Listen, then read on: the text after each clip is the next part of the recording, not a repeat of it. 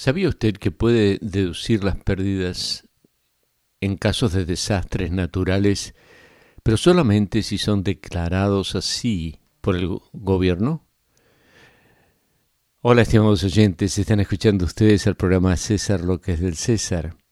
Este programa es auspiciado por Radio Amistad en cooperación con el Centro Familiar Cristiano. Es parte también de nuestro programa de lectura diaria que llamamos 5x5x5. 5 minutos por día, 5 días por semana y en 5 años toda la Biblia en su teléfono o en su computadora. Inscríbase www.centrofamiliarcristiano.net y recibirá diariamente, sin costo alguno, las Sagradas Escrituras. Todos los terremotos y, y desastres son advertencias. Hay demasiada corrupción en el mundo. Esto lo escribió Aristóteles Aristóteles vivió cuatro siglos antes de Cristo y las cosas no han cambiado, ¿verdad?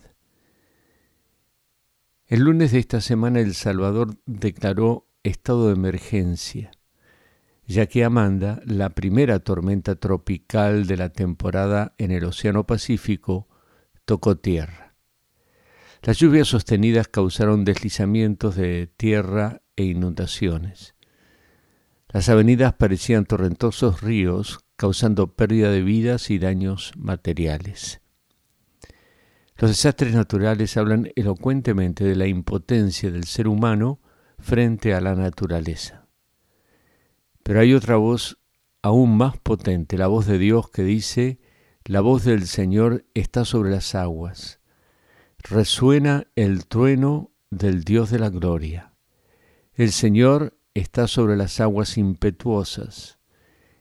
La voz del Señor resuena potente, la voz del Señor resuena majestuosa. Estamos leyendo del Salmo 29, versículos 3 y 4 de la versión internacional, nueva versión internacional. Y es parte de la lectura de hoy, del 5 por 5 por 5. La potente voz del Señor quebranta, pero no destruye. El verso 11 revela nuestra ancla en medio de la tormenta. Así termina el Salmo 29. El Señor fortalece a su pueblo. El Señor bendice a su pueblo con la paz. Es por eso que podemos cantar confiadamente, aunque ruda la tormenta se desate en derredor. Al amparo de la roca salvo estoy.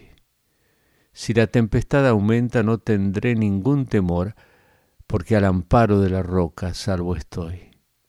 Si conmigo va Jesús no tendré ningún temor, al amparo de la roca salvo estoy. Refúgiate al amparo de la roca y hazlo a través de la fe en Jesucristo, la roca inconmovible de los siglos, la roca sobre la cual nuestra vida se construye por fe en Él.